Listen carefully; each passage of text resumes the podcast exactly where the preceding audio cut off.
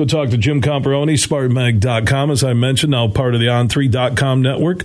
Get his thoughts on Izzo and the Spartans taking on the Badgers tonight over in Wisconsin. He's standing by the Meyer guest line. How you doing, Comp? Hey, Bill, doing great. Thank you.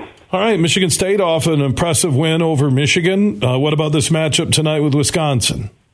Yeah, impressive in in a lot of ways against Michigan. Uh, the way Michigan State cut, the way they screened, rebounding was pretty good. Defense was really good.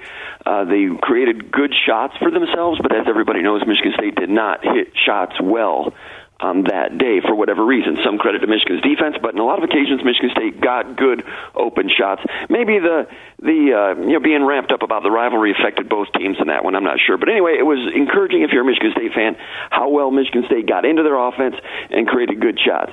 If they want to make a run at uh, contending for the Big Ten championship, of course you need to shoot better than that, and I think they will over the course of time. They went into the Michigan game fourth in the Big Ten in three point shooting accuracy at 37.5%. That is good, and I think it will improve as Jaden Akins gets healthy and Malik Hall becomes more acclimated. Today, you know, Wisconsin, uh, they were one of the surprise teams early in the season. Tyler Wahl was became injured and uh, missed the game against Illinois over the weekend. No one knows whether he's going to play or not outside of the Wisconsin basketball team. He's 6'9", 215, versatile player.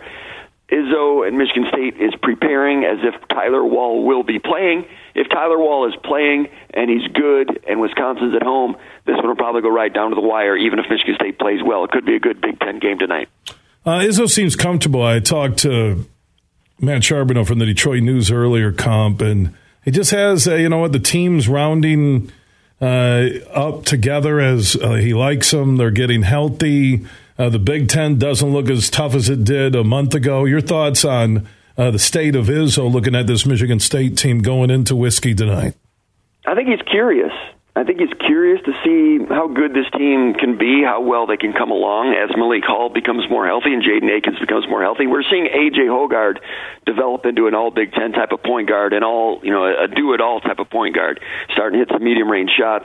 Tough defender, defensive stopper that can guard excellent small point guards all the way up to you know he, he was the primary defender on Jett Howard did real well with him you know last year against Ivey against Purdue. That's when Hoggard really started coming around as a, as a strong defensive player and he should be a strong defensive player. He has relatively quick feet. He's six four he's strong he's smart so he's a valuable guy right now. You get Jaden Akins he played really good defense against Bufkin on Saturday. They've been waiting for his defense to come around. He's shooting well. Now let's see if he can do some things in transition, finish in transition, um, hit three pointers in transition the way the system dictates.